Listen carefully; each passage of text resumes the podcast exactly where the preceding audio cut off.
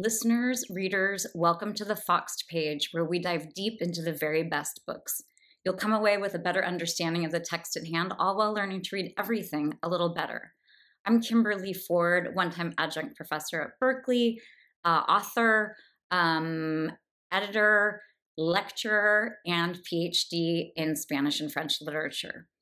And for those of you who don't actually traffic in rare books, uh, you might be a little confused about foxed page. Foxing is simply those little brownish spots, discoloration that you see on the pages of very old, beloved books. Today, we are diving into Cormac McCarthy. So, I have been wanting to record something about McCarthy since he died. I think it was in June of this year, maybe July, I think June.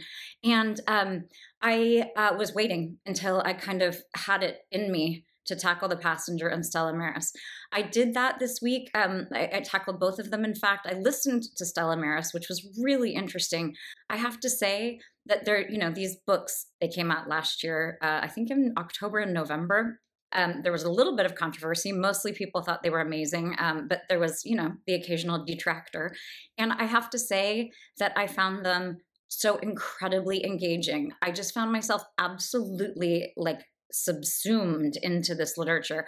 I did find myself reading a little bit quickly, kind of like I did with Anna Burns with Milkman, because it, it's pretty intense. And so I found myself uh, kind of like reading a little breathlessly and wanting to kind of move through, uh, in part because what I was reading was difficult, also because it was just so incredibly beautiful. This doesn't happen to me very often, but I would find myself saying things like, okay, at the end of this chapter, I'm going to get up and like feed the dogs or whatever the thing was that I needed to do. And I just kept reading and reading and reading. And, and, and frankly, really impressed and really heartened in a weird way. I mean, they're very dark works, uh, and yet it just really spoke to something inside of me. So, what I'm hoping to do today uh, is the following. We are going to do a, a, little conversation about why I think you should read this book and why I am talking about Cormac McCarthy's work in general. We'll do a quick biography then we're going to talk a little more broadly uh, about the book itself. We're going to talk about the structure of both The Passenger and Stella Maris. Then we're going to talk about the absolute gorgeous beauty of the prose. And I'm going to sort of break down the reasons why I think the prose is so incredibly great. We're going to talk about his influences, which are many and well documented. And we're going to talk about um, some certain aspects of this work in particular that I think make it particularly engaging. We're going to talk a little bit uh, about misogyny in the work of Cormac McCarthy, Cormac McCarthy, not not too broadly because I just don't feel prepared to like really dive into the whole oeuvre. But we are going to talk about um, about a little shift, a little shift that I'm sensing here in The Passenger and Stella Maris, where finally we have a female character who is really front and center and, and really very much, uh, you know, the heart of the book in some ways. And then finally, we're going to do a little bit of a, a parlor trick where um, one of the things that has been critiqued about these novels is the digressive nature of the passenger. And we'll get to what I mean by that. But I would argue that literally every sentence, every paragraph, every scene that feels like a digression from the, um, you know, sort of main thrust of the book uh, is in fact reinforcing that main thrust. So I think people who are um, just like, wait, what's up with all these digressions are just not, they're just not focused enough. And allow me to uh, explain exactly what I mean by that, and also maybe to hone your focus um, before you are um, diving into the book. So why why do I think you should read Cormac McCarthy? Why was I looking forward to it so much? Partially again because he died. He's largely recognized as sort of like one of the greatest American novelists. There's also talk about him potentially receiving the Nobel Prize for Literature. He's just one of these like enormous figures in American letters and, and really um, has a lot to say about what it is not only to be American, but what it is to be human. So I, I would suggest that you read it for that alone. I mean, the themes he tackles are enormous and he does it with such skill and with such originality that it's just astonishing. And, and given the reception of this last work and, and the way that it has has sort of, um, you know, garnered a lot of interest in early McCarthy. So there's early McCarthy, and then there's later McCarthy, and uh, the, sort of bridged by All the Pretty Horses, The Crossing, and Cities of the Plain, which is the trilogy uh, that that really sort of earned him a, a spotlight. So in fact, I'll just run through this right now. But we have, um, in the very beginning, he wrote a book called uh, or, The Orchard Keeper, and a book early on, there was The Orchard Keeper, um, Child of God, Suttree. Those were all these really ornate, sort of Baroque, fanciful books. I actually have not read any of them, which I'm really excited to go back and look at the early Cormac McCarthy. Um, then he wrote Blood Meridian, which is known as sort of his magnum opus. And that is a book that I read and that I loved. It's known for being very challenging and difficult, and it is certainly, but it's really, really worth, you know, the investment of time and energy after Blood Meridian, and, and all of his early work was uh, really received well by the critics, and he had sort of this cult following, but never really a big, you know, commercial following. He came out with uh, the Border trilogy, which is All the Pretty Horses, the Crossing, and Cities of the Plain. One of the critics I, I was reading about recently said that Cormac McCarthy has finally written a book that will offend no one, which is not true because I think a lot of women were offended. Um, there's been sort of a simmering of misogyny throughout all of his career, largely because of the absence of women in his work, which I just don't know that that's fair. I mean, if if there aren't women in the book, that's just a fact. I mean, we're going to get to this. We'll, we'll get to the misogyny later. But city, the, the, the border trilogy, beginning with all the pretty horses, had huge um, commercial success and sort of put him on the map with a much wider readership. And then he went on to write No Country for Old Men and The Road at the beginning of the 21st century. I think they come out in 2005 and 2006. And um, for one of for The Road, he wins the Pulitzer Prize and the James Tait Memorial Prize.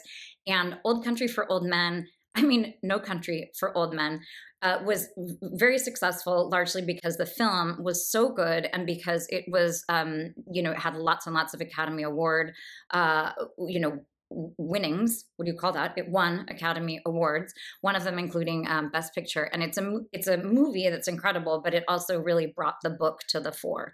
And a lot of people read those two books which is so interesting to me because um, you know, the Border trilogy with John Grady Cole, and it's kind of a Western novel, and it's there's a romance in it, and it had very broad appeal. The Road is a post-apocalyptic story uh, about a father and a son. It's very brief. It's very intense. Um, it is a book that I read once and was so incredibly moved and really wanted to read it again. And I've honestly just like not been able to do it. I mean, it's just it just was so so uh, moving and so well done and so dense and so beautiful. And I recommended it to a million people. And then I just couldn't ever quite get myself back to a place where I was ready to, to dig in again. Um, then he wrote no Country for Old Men, which is um, just incredibly violent and really explores the idea of evil. And that was also very successful. So, those were two very dark books uh, that really he did very well with. Then we wait 16 years, and finally, we have in 2022 the arrival of The Passenger, that's followed one month later by, uh, by Stella Maris. So um, we're going to get to the the sort of the context of those, but I've I've just laid out all of the work, and here's why I think you should be reading uh, Cormac McCarthy.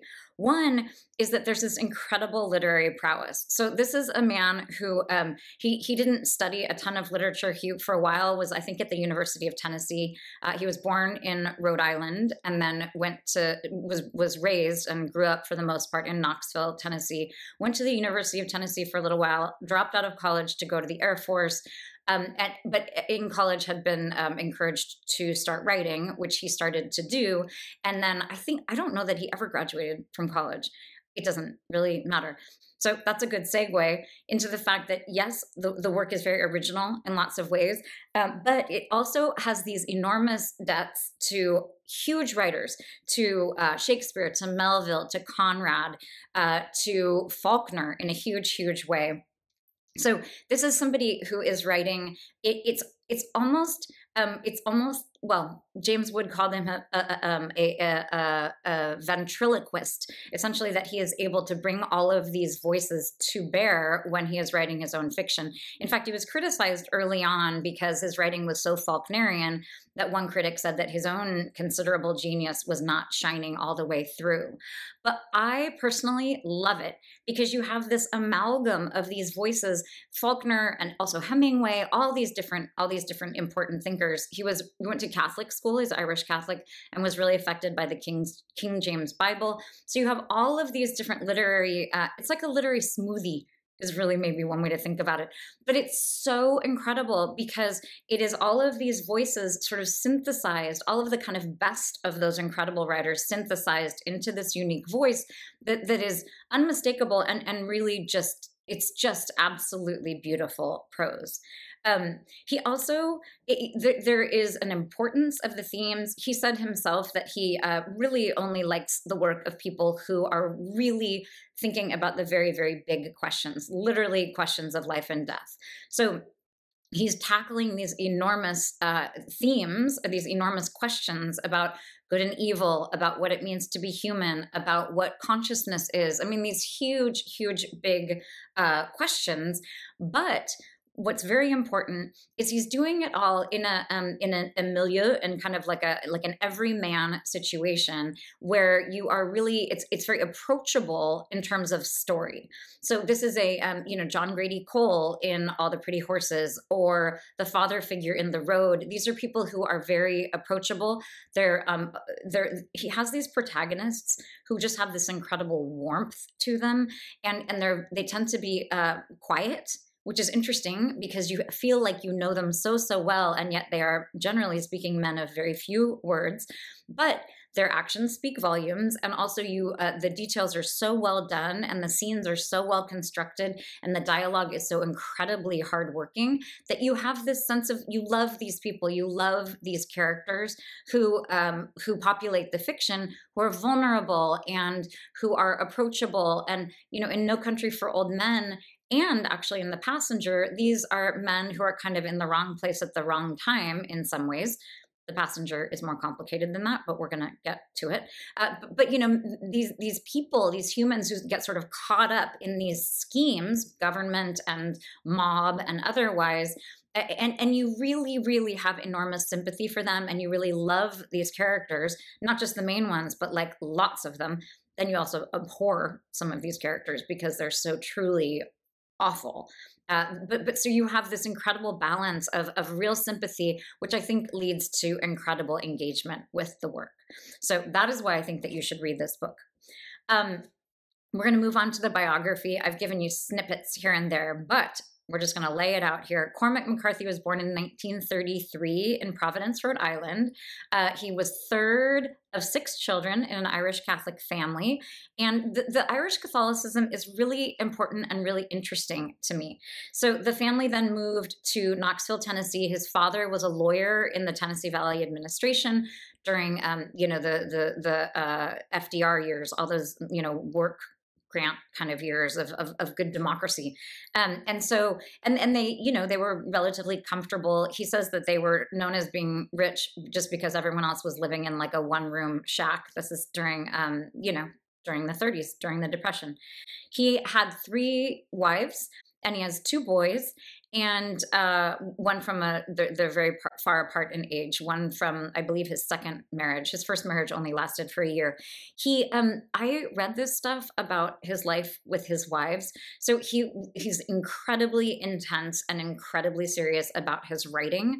So there was lots of like sacrificing everything and living in these really almost squalid uh, conditions in order to not have to work and in order to devote himself entirely to his job one of the things in the passenger um, is that as Bobby Western is getting sort of further and further um, away from society, as he is trying to sort of, um, you know, take himself out of danger because he needs to be inconspicuous, he ends up living in a shack on a beach and then he ends up living in a windmill. And I kept thinking, like, Cormac McCarthy has a lot of experience with this kind of like living in these shitty places. I mean, maybe he doesn't think they're shitty, he probably thinks they're great, but like no plumbing and no bathroom and no heat and all of that kind of stuff.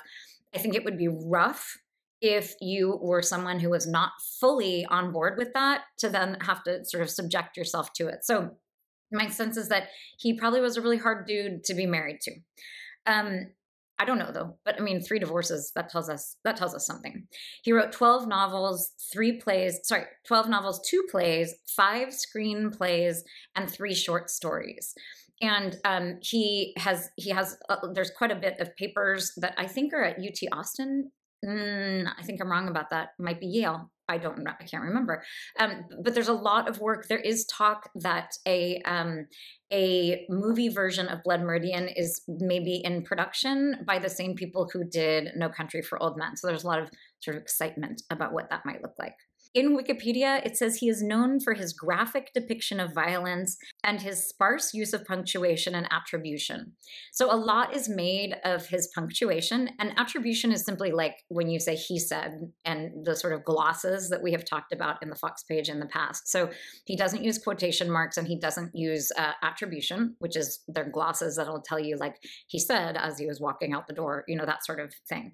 Um, but there's much more to his prose. I mean, if it were just punctuation and a lack of attribution, there are, you know, a handful of very well-known other authors who do that same thing.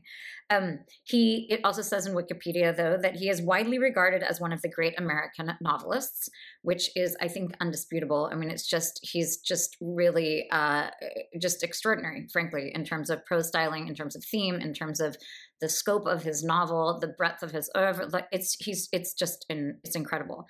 In 1985, uh, Blood Meridian that was published, and that is known as his sort of magnum opus. And some people consider it the great American novel, which that's a little dubious. I think there are a lot of great American novels. It's hard not to look at Gatsby as one, for example, or um, you know, this. Well, The Sound and the Fury is very sort of regionalist, but there's a lot of um, you know, there are a bunch of novels that we could we could point to, um, and certainly Blood Meridian is also somewhat regionalist. Uh, All the Pretty Horses in 1992 won the National Book Award, also the National Book Critics Circle Award, and No Country for Old Men in uh, 2005 was made into the movie and won an Academy Award. So, you know, that's kind of a nice accolade for McCarthy. Um, and then 2006 uh, saw the publication of The Road, and it was named the Pulitzer Prize winner and the James Tait Memorial uh, Prize winner in 2007. And then again, we had 16 years to wait uh, before we saw The Passenger and uh, Stella Maris. Those books were rumored, though, to have been started as early as you know 1980. There's a lot of kind of rumor about the origins of The Passenger and uh, and Stella Maris both. And when we talk about structure, we can talk about some of the theories about how the two um, relate to one another.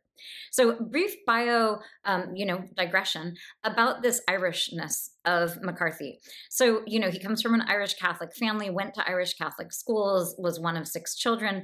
I'm um, not Irish Catholic schools, went to like American Catholic schools, um, but but was really sort of, I think, um, steeped in some of this kind of um, what I like to think of as some of the angst and some of the foreboding and some of the darkness that I am frankly really drawn to in Irish literature. What is interesting to me, and um, stay tuned for an entire lecture about this on the Foxed page at some point soon, is the, the, the sort of the Venn diagram of the South and of Ireland in terms of literature. There is a lot of area, a lot of surface area, surface area, a lot of area um, that is sort of the intersection of the those two Venn diagram circles. So both of them, I'm not going to go into too much detail about this, but if you think about Ireland and you think about the South, there is quite a bit, you know, we have religious places in both situations. We have places that have sort of either been colonized in the case of Ireland or have tried to sort of secede. They're places that feel very, very different from, like, they themselves feel very different from the country in which they are kind of, you know, involved or, or in the case of the south the country in which they are very firmly you know situated um, in both of them you have a legacy of a lot of violence. So in the with ireland with the sectarian wars between the catholics and the protestants it's a very real and very recent sort of violence. And in the south you have the violence of the civil war. And in the south you have this incredible the incredible weight of slavery and, and the complicated um, I mean, complicated is like like maybe not the right word, but like you have this very like huge legacy that really you know is is is uh, should burden the South in lots of ways. So I don't have a perfect analogy there for Irish, but the, these are places also um, uh, bodies of literature where a sense of place is incredibly important. So, you know, you think of Faulkner, you think of James Joyce, and both of those are modernist writers. They're people who were formally inventive. There's just, there's a lot, a lot, a lot of um, overlap between what's happening in Ireland in terms of literature and what's happening in the American South. So if you have someone like McCarthy who is Irish, uh, you know, uh, by by sort of you know culture and by extraction and by religion, and you have him in the South, you've got like kind of a double whammy here. You got a lot of Catholic guilt, I would imagine. You've got a lot of Catholic teachings. You've got a lot of, um, you know, sort of the, the the the sort of framework of Catholicism, and you then also have uh, and and Ireland. You know, these are immigrants, presumably sometime in the not too distant past from Ireland. So you have this idea of of then being in the South, where you know you have a whole other host of of uh, you know sort of reasons to be angstful. So I'm very interested in this mashup between Ireland and the South. Stay tuned because the Foxed page will be diving a bit deeper. Um, I want to stop uh, there after the biography and talk a little bit about his influences. So, James Wood, who is a British critic who is just like so smart, and I really, really love his work, he calls uh, Cormac McCarthy colossally gifted. And again, this is someone who's um, who's literary tastes I really admire. He goes on to say that he uh, he writes with a histrionic rhetoric that brilliantly ventriloquizes the King James Bible, Shakespearean and Jacobean tragedy, Melville, Conrad, and Faulkner. Um, I have to say, I didn't really know what Jacobean uh, tragedy is. I mean, I guess that's the the King James, you know, era. I can't even remember. I think maybe King James came right after the Elizabethan era. So um, I just was like, okay, British critic, he's just like a little flex for all of the Americans who are like, wait, what? We all got the Shakespearean thing. That was, you know, Elizabethan. We're talking latter half of the 16th century. So 1550 to like, I don't know, 1610, 1620 is kind of Shakespeare's moment. It's Elizabethan England. Then we have Jacobean. Maybe, maybe I think maybe Shakespearean and Jacobean simply mostly just means Shakespearean. Um, I think it's funny because I was like, I got the rest of the references. The King James Bible, Shakespeare, Melville, Conrad, and uh, Faulkner. I'm not a huge Melville fan, and I know a lot of people, um, you know, really, really see a lot of Melville in uh, Cormac McCarthy, but I'm still not going to go back and read a lot of Melville. I just was like, all that blubber, you know, Moby Dick, just like a lot about knots and a lot about blubber. And I was just like, mm, no, thank you. Conrad, I loved, but I haven't read for a long time. I mean, both of those in Melville and Conrad, you have that kind of maniacal focus and this kind of idea of like degeneration and the idea of obsession uh, as sort of taking over, which are very uh, McCarthy esque kind of uh, concepts. Faulkner, I know and love. I also see a lot of James Joyce in McCarthy, which I think is a very fair thing. There's a lot of um, wordplay, a lot of very sort of clever stuff, a lot of humor. Also, um, very importantly, James Joyce did not ever use what he called scare quotes I think that's actually falsely attributed to him. I don't think that James Joyce actually called them scare quotes, but everybody says that he did.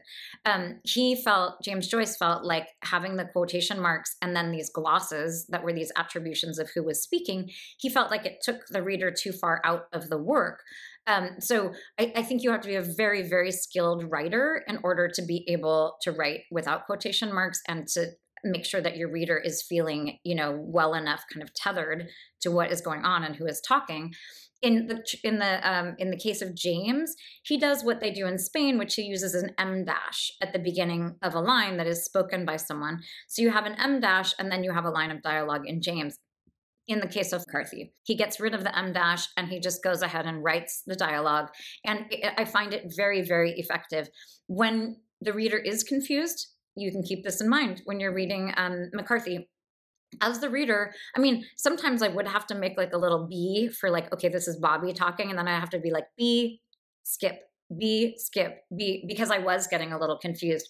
But most of the time when I was getting confused, it is because Faulkner, oh my gosh, I'm probably going to do that a lot. It's because McCarthy wants you on some level, like he doesn't really care if you're kind of melding these two voices together because it's either you know Bobby Western and his sister Alicia, or it's Bobby and his best friend Sheddan. It's it could be these different people, or again toward the end, uh, he's having this very important sort of hallucinatory conversation with his best friend, who actually is dead. And when the voices kind of start melding together, you really have to ask yourself. Meaning, he has them set up as dialogue, but they start to kind of meld together and and you're reminded of the fact that that this is something that our uh, protagonist is imagining. So he uses this this unusual dialogue uh, sort of punctuation in very effective ways. And for me that really has everything to do with james joyce.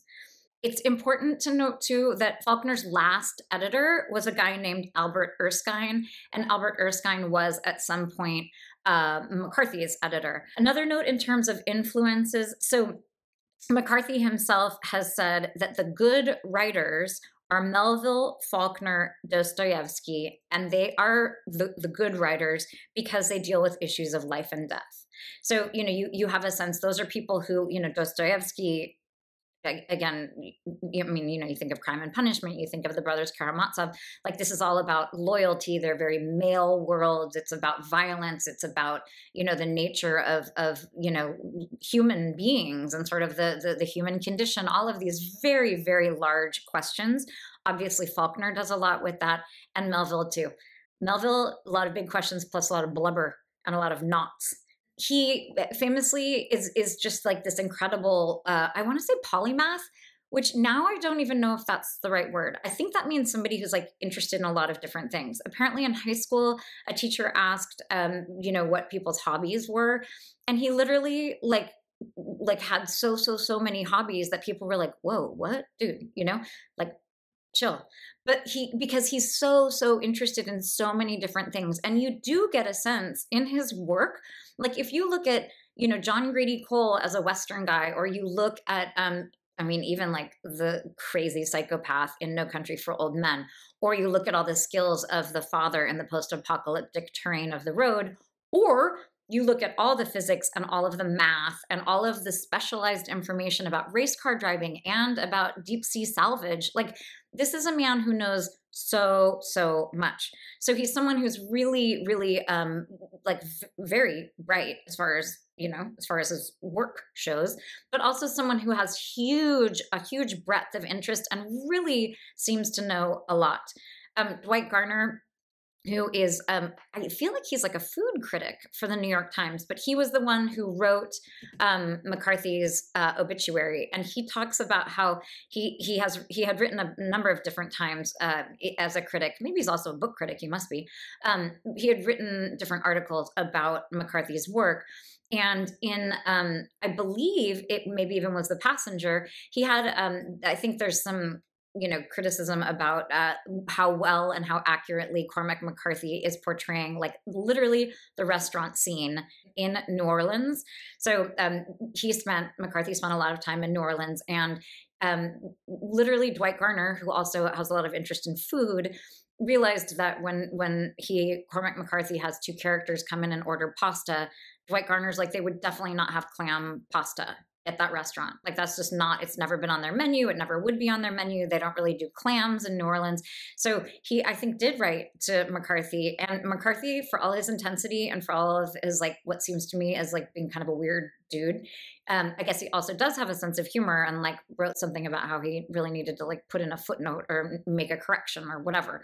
Um, but Dwight Garner says that in fact uh, mccarthy because he is so knowledgeable and so authoritative on so many subjects that he's also very sensitive to getting things right. So you do have a sense of of him as being like like a like a magnet and like a ventriloquist for all of these not only the literary influences but all of these different areas of specialty. I mean the way he talks about deep sea salvaging you're like obviously he's done a lot of deep sea salvaging which I do not think he has done.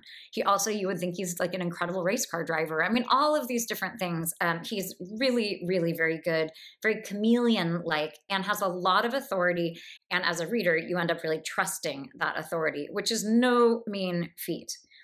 Before I go on to talk about the structure, um, I want to just briefly um, explain why I have this incredible painting sitting next to me here. So this was actually done by one of my cousins. I have two cousins who are incredible artists who support themselves by their, you know, by their visual art, which is just, is so incredible to me. Uh, and, and they're very, very skilled this um to me always feels like alice in wonderland this i have this sense i mean the red shoes are maybe like a little bit more uh you know wizard of oz but this idea of of alice the blonde the blue dress this idea of alice falling into the rabbit hole um, is, is really it's it's every time I see this in my house, I just I have this very sort of Alice feeling. And in the passenger and Stella Maris, uh, the the main protagonist, the female uh, who's the protagonist in Stella Maris, is a woman whose name is Alice to begin with and then she changes it to alicia i think when she's 16 and and that name is important. In my mind it had a lot to do with uh, alice in wonderland and I, I think that it has to be that has to be the case. Um, alicia in the book I'm going to go by her uh, her chosen name, not the name that her father gave her. She is like such an Alice in Wonderland in the sense that she is um, really down a lot of rabbit holes. I mean, her whole entire life is like a physics and a math rabbit hole. So she gets obsessed with, I mean, she talks at one point about reading, you know, 18 hours a day, and she's reading like philosophy and, you know, mathematical theory and whatnot. And then also this idea of like she's read two books a day for the past 15 years. So she's someone who, who's really down the rabbit hole. She's also someone who is seeing auditory and visual hallucinations. So you have this sense of kind of that, that um, other world worldly nature behind the looking glass, uh, that, that she's very much inhabiting that. So, in my mind, it was definitely a nod to Alice in Wonderland. And you mostly think her name is Alicia, and then once or twice her uncle and her grandmother referred to her as Alice. And so you have this sense of, of Alice as, as, you know, both being, um, well, in my mind, it had everything to do with this idea of uh, Alice in Wonderland. But then she says at one point in Stella Maris that her father named her Alice uh, and named Bobby Robert because Bob and Alice are typical names that are in uh, like math problems. I have actually a different theory about Robert, which is this is so interesting to me. In The Passenger and in Stella Maris, the father figure, we know his last name is Western, although he's also known to have been from Jewish descent. His parents are Jewish, and we know that, and he is Jewish, and their mother is also Jewish. So, and which is important because we're talking about work that they're doing on the atomic bomb. So, this would have been during a time of real persecution and real trouble um, for Jewish people. So we have this idea um, of, of him as this this last name Western. Um, you know, you have this idea that he's sort of hiding behind this idea of of this last name Western, and he does not have a first name. So the father in the book never is named, which is so significant because he's also very absent from the book. He um, he's he had died of cancer when they were young ish, and um, he's just he's sort of ever present in the book and also not present at all. And what that should make you think of a little bit here is the idea of God. You should be thinking of him as like our father, meaning like some sort of God, like, you know, force. And, you know, he gave both of them light and he brought the atomic light to the world. He was um, a physicist who was working with Oppenheimer and all of the people at the Manhattan Project. So he's um, really like this idea of him as having the last name Western, which to me seems like a made up kind of a thing or an adopted kind of thing. But the fact that he's nameless is very, very important. And that he names his daughter uh, Alice and that he names his son Robert. Also, Robert to me speaks of Oppenheimer, and he would have named his son before he had met Oppenheimer. But I think there is meant to be some sort of resonance uh, with Oppenheimer and his son Robert. Also, Alicia decides that she wants to change her name. And at this point, her father has died in Mexico seeking a cancer cure he died, you know, when she was younger. But it is Alicia is a Alicia is like a, a you know a, a, Spanish version of it, it's, it's Mexican in derivation. It's a Spanish version of uh, you know of Alice. So you do have this idea too of of Mexico as really a sort of um, you know this land that would have potentially cured their father, even though nobody was actually very hopeful about that. So, in terms of structure, the passenger structure is so interesting. We have italicized uh, chapters that, that alternate with ones in Roman type, and the italicized chapters are Alicia um, Alicia. Whoops, they're Alicia, um, and and she's most of the time she's visiting with her. She calls them her horts, as in cohorts, and these are her auditory and visual um, hallucinations.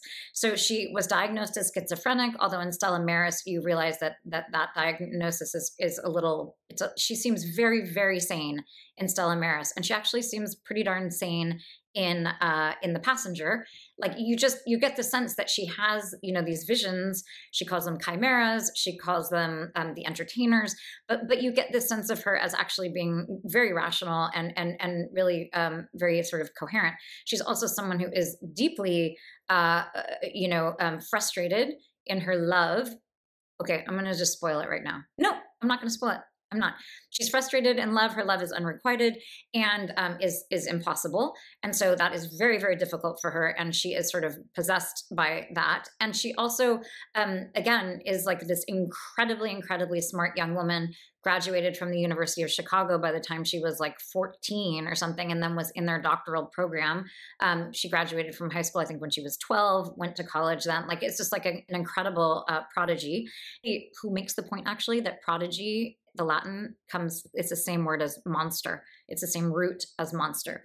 So she's someone who is a very troubled person. Whether or not she's actually schizophrenic is, is for the reader, I think, to determine. So we have these uh, italicized chapters that, uh, that tell us about her experience. The book actually opens with her suicide. So we know that she's going to kill herself, which is such an interesting way to open the book because you know where she's headed. And I, you know i think some people might have liked the idea of being able to sort of wonder what was going to happen to her. I i think it's much smarter the way that he has done it because it adds this tension uh, just in terms of, of what her brother is going to do with this. So at the beginning of the book, we have her death, and then we also right away uh, have her brother it, looking in this salvage. He's doing this deep sea salvage of a private jet that has gone down, and one of the passengers is missing. So the thing, you know, the title of the book obviously is The Passenger, and a lot of the tension in the book, um, at least in sort of the first half of The Passenger, is the idea of who this passenger might be. Um, but for anyone who is reading this uh, as sort of like a thriller or a mystery, I think you will be frustrated and a little confused. I had a very good friend who um, read the book and I asked if she liked it. And she's like, Yeah, I really liked it, but I don't know that I got it because I don't know what happened to the passenger. So she's like, Could you please read it and get back to me? And I will get back to you. Um, I'm getting back to you right now. And what I'm telling you is that the passenger is like the least important thing. I mean, essentially, what we have here is another case uh, very much like No Country for Old Men, where Bobby Western has sort of seen too much. And very quickly, we have some people who are after him. They may be government agents. Uh, it's, t- it's, unclear why they are after him. It's also unclear um, who is after him.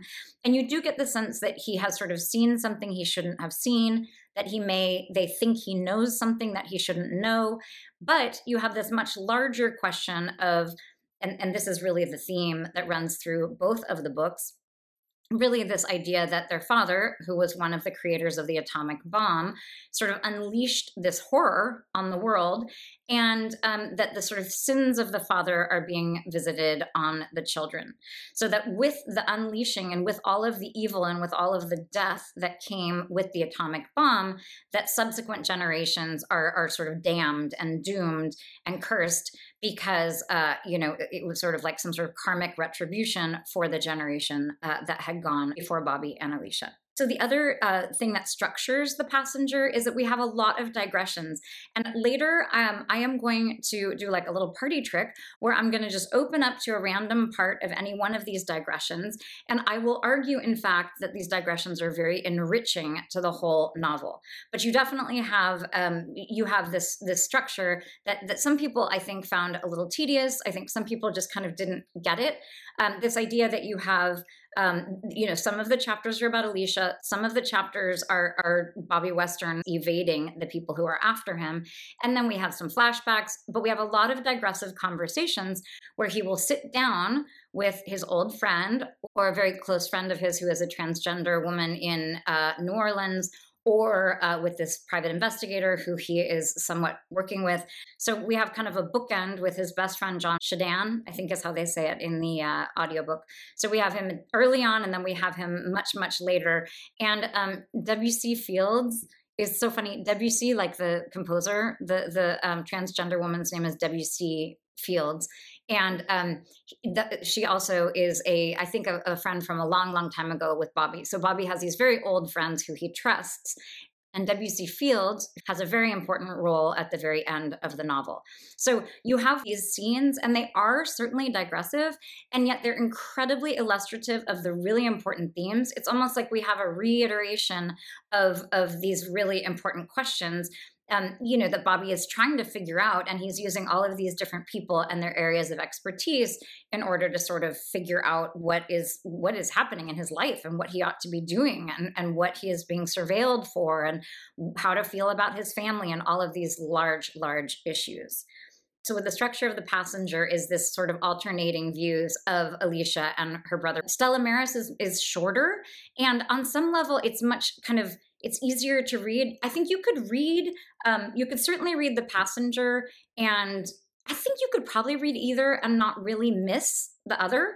But I think that reading them together is so cool because Stella Maris really fills in actually a lot of the um, sort of a lot of information that you don't have in The Passenger. I definitely think you should read The Passenger first and then Stella Maris because I think there's some kind of spoilers in Stella Maris. Stella Maris is the way that that is structured is also unique. It is Alicia talking to her therapist right toward the end of her life. Um, we have the alternating points of view in The Passenger, and then we have just dialogue of the two of them in the office, and the therapist is sort of trying to understand um, how he might be able to help Alicia. I think it's unlike McCarthy to have these like these like kind of structures that are so conspicuous, but it's really really effective, especially the Stella Maris part. I really loved it. Importantly, Stella Maris really puts Alicia really at front and center, and she is also very very central in uh, the passenger. But Stella Maris, you know, we have a lot of her voice, and we have um, a, a, lot of her voice not just you know um, hallucinating. We have her voice talking very lucidly with her with her doctor, and also we have a lot of digression in Stella Maris because it's a lot of conversation about mathematics and a lot of conversation about physics and about the nature of reality and religion and afterlife and these ginormous questions.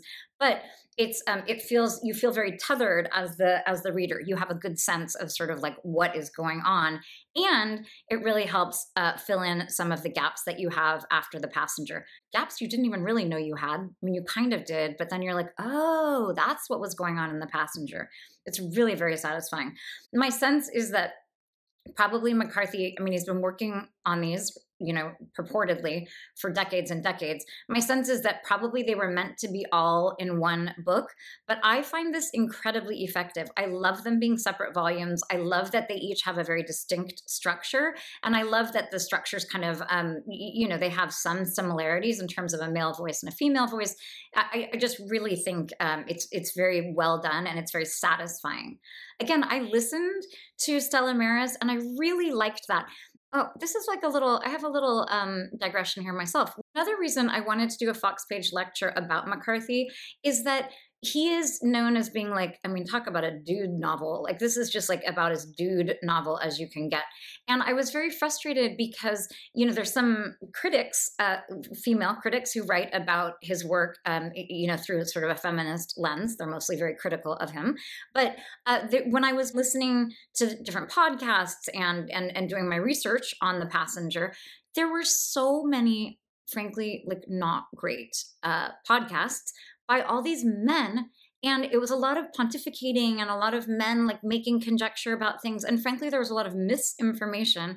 Um you know not like well actually yeah there was some there was some really lame interpretation. Um, and everyone is entitled to his opinion I say his there on purpose because literally it was all men. This sounds weird that I'm putting so much kind of um, emphasis on like males and females and male critics and what, you know, female critics. But I think I, I was very interested to know um, why it was just all these men. I finally found an interview by a woman and it was a review of the audio version of the book and the woman in it didn't even really say much. It was so disappointing. So i wanted to add my voice as as a woman and as a woman who is really deeply invested in the work of of mccarthy and is really interested in reading it as a woman and as a feminist i mean it is a world that is definitively male like and we're going to get into why i think that is the case. But i mean first and foremost there are not that many women in this world and these are worlds that are generally inhabited almost exclusively by men you know the western novels are like a bunch of men out you know in the in the deserts of mexico by themselves or in texas or wherever they are. Um, and and a lot of the the the occupations that he seems very interested in that mccarthy is interested in tend to be occupations that are that are held by men. We have all the salvage divers or we have i think the guy in no country for old men is like a welder or something. I think he really is i think he loves his girlfriend or his wife or I, my memory you know my memory is not that great. But you have these very very male worlds uh, where you know there's an enormous amount of violence. There's an enormous amount of sort of the, the this fight between good and evil. I think i was particularly satisfied uh, by these two books because at the end of his life and you know at the end of like this kind of undisputably great disputedly undisputably great indisputably great um, you know work body of work we have finally a woman come to the fore who i'm i really am uh, uh, just very intrigued and impressed by so, before we move on to the actual prose, I want to just dive a little bit into these enormous themes. We're not going to dive in. In fact, we're going to skim over the top of them. I just wanted to sort of um, lay out some of the themes that I think, uh, you know, he's he's really deftly handling. So we have the nature of evil, which is something that he is deeply preoccupied with throughout all of his work. We have the the nature of men and humans. What is it about men and it's mostly men that makes them do terrible things. And what is it you know again it's not far from the nature of evil but sort of like what does human evil look like? Um, he has said that like he can't imagine a world without bloodshed and thinks that would be naive and he really does believe that that violence is sort of really part and parcel with who humans are we have this idea of the sins of the father revisiting the subsequent generations. Very clearly, here we have this enormous preoccupation with the atomic bomb. And uh, very much like Faulkner is dealing with the legacy of slavery, we have this very complicated legacy, just one generation removed, uh, of one of the men who uh, invented and who was not remorseful about uh, the atomic bomb. So you have this really big question about sort of intergenerational um, you know do we inherit you know the evils? I mean, if you think they're evils, and neither of the kids think their father was evil, um, but they they do think that you know they, they have a complicated legacy given what um, what that atomic bomb unleashed and not just in terms of the death toll in hiroshima and in nagasaki but they're they're concerned about sort of the escalation of of all of this. It's very much like frankenstein this idea of um, you know unleashing this whole new thing into the world and and not trusting men to be careful and and um, protective and reasonable with this new technology and of course, I will make the argument it's really eerie to be reading this book in 2023 because, um, you know, at one point, uh, Alicia says something about how the last century is being the most destructive in the history of mankind. when we have continued in fact to be careless and to be short-sighted and to be selfish and you know when you think about climate change it's all you have these these enormous sort of legacies of human destruction and the idea of extinction and the idea of, of moving towards something or setting something in motion that we cannot in fact stop. We also have themes um, that are that are sort of timeless and are very important but aren't quite as large in scope. One is this idea of forbidden love. Um, one is uh, the idea of family loyalty. You know how much loyalty do these children have to their their father and to their mother there's also this real question of the possibility of union between two people. Like is it possible for people to sort of actually come together? You know how how much is each of us truly alone? You know there's a lot of people alone and feeling lonely and people being isolated and people feeling adrift in mccarthy in general. This idea of like how essentially alone is each of us is a very large question in this book um, the idea of predestination, of organized religion, of an afterlife, of God. I mean, these are all themes that that are just throughout the entire novel. Um, we have this idea of scientific progress. I'm making, um, you know, quotation mark fingers here because, again, we have this idea of not all progress as being good, and also of of people being very irresponsible with, uh, you know, the resources that they have at hand uh, we have this question of punishment who deserves punishment who is making laws who is deciding what is okay and what is not okay both in terms of social mores but also in terms of like these much bigger kind of intergenerational uh, ideas of punishment you know do the subsequent generations in fact um, owe some sort of karmic debt we have an enormous focus on physics and math. And I want to say something about that. I literally still cannot do my times tables. Like I just it's a bit of a joke in our family. Talk about a party trick. It's like it's it's actually I mean it should be more embarrassing than it is. I'm actually not that embarrassed, but I was never ever good at math. And I I didn't really I wasn't that drawn into uh, you know, I only did like high school science. I got a C plus in chemistry. I forgot to turn in my lab notebook. I mean, not a great look. Not I was busy. I was busy racing around, actually getting into quite a bit of trouble at that point in my life. Um, but this is to say that I am not someone who knows, I cannot get physics. I cannot understand light. I cannot understand math. I mean, I am not a STEM person. I liked biology. I liked geometry, which like tells you everything you need to know. And I loved the science in this book. I loved the physics. I even just liked all the kind of name dropping of all these mathematicians because I was like, oh my God, that guy sounds German. And oh my gosh, you know, like, oh, I actually know that. I know who Feynman is and I know who um, Alan Turing is. Even though I'm someone who like has no knowledge of mathematics, higher mathematics or lower frankly and i have no knowledge of physics like like negative um, i still really really enjoyed these deep dives into both physics and math because he's so good that you know there's this real sort of obvious philosophical thing happening that you can see as part of the discussion. We have big questions about the nature of reality the nature of sanity is a big one. So there are these huge themes that sound cumbersome and they're really not. I mean, a lot of the book is very heady, but it's just absolutely just incredibly well done it is now time to do my favorite part of the lecture, which is to talk about the gorgeous prose. And I want to um, move beyond the thing that everybody mentions, which is the kind of unstandard, non standard punctuation and the lack of glosses or attribution in dialogue. You know, we always need to ask that question so what? I mean, somebody in one of these interviews I listened to, it wasn't even an interview, it was like a silly, I was going to say stupid, it was a really silly um, reading of this book. But they, he was saying that he wanted that the reason why McCarthy like lacked in punctuation and didn't um, put attributions and glosses and whatnot is because he wanted the reader to work harder. I just don't ever buy that argument. Nobody like like act like the reason shouldn't be like, oh, I want the reader to work harder. The reader might have to work harder, but there has to be a bigger, you know, a, a, like a more meaningful one than just like I'm going to make someone work hard. So, um, what I will say is that this lack of quotation marks it, it is much more realistic in the sense that it's like you're closer to the dialogue. It's like there's an intimacy to it because you're just looking at the words. I also think it forces him to the dialogue is so good and it's so forceful. And i think in part that's because he's not relying on any kind of adverbs in the glosses. You know it's not like she said dejectedly or you know whatever kind of clumsy writing somebody would do. It's it's just very very hardworking. And and this idea of of most of the writing, the punctuation, and a lot of the sentences as being very stripped down and very spare.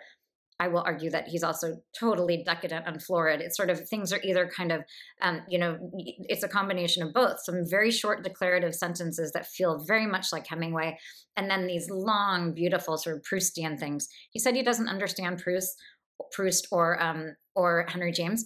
And let me tell you, when Cormac McCarthy said he doesn't understand them, what he means is like he does not value them. He's just like not into this kind of navel gazy kind of. Um, I mean, I can't believe I'm saying that about Proust because I love Proust, and I would argue, in fact, that Proust is looking at a lot of these same questions.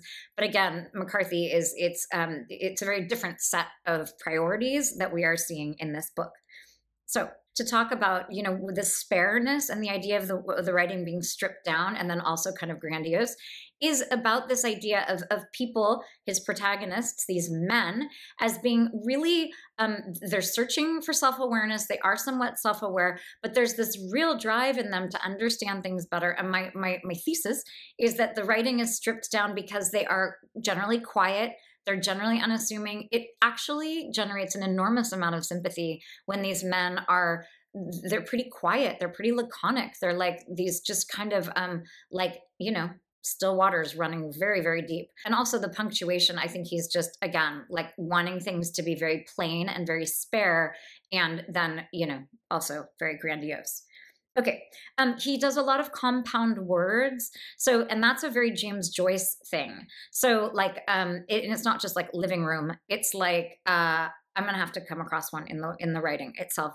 But they're they're very unusual compound words. He's making them up. They're they're like grammatically or in terms of syntax and spelling and grammar, they're not correct, but they're beautifully done. And there's always there's always a nuance when you jam these words together and create a new word. There there is a nuance that is really meaningful and and it's really there's a kind of a, um, a very efficient thing that he is doing with these compound words. His gorgeous prose also has a lot of something called polysyndeton. So polysyndeton is just that instead of having commas, you have the word and. So when all these people are like, oh my God, his punctuation is so stripped down, I, I think part of the reason why he doesn't have as many commas and why it seems like the punctuation is stripped down is because there is a lot of this polysyndeton. So instead of saying, you know, I went to the store um, to buy milk, bread, and cheese, it would be milk and bread and cheese. So in the, I mean, actually, that sounds sounds delightful to me right now. But um, that example, I think, does actually give you a sense of it, it slows the reader down. It makes you focus on all three of the words instead of just thinking of them as like a laundry list and like zipping through toward the end. You really think a little more about each one. It also places them all sort of on the same level uh, instead of that kind of the natural thing for the psyche to do psyche i don't know if it's your psyche but you know your brain is you're kind of moving along and the last word tends to have a little more weight just because you're moving toward it and because you have that little gap between it and the next sentence however small um, to have your brain kind of dwell on it. But when you add the ands in it sort of everything is, is elevated a bit and everything is put on the same level. That's also a very hemingway thing. Um, you can kind of imagine hemingway you know the day was hot and dry and long you know that kind of that kind of thing. So we have the polysyndeton we have a lot of digression in the prose which i really love.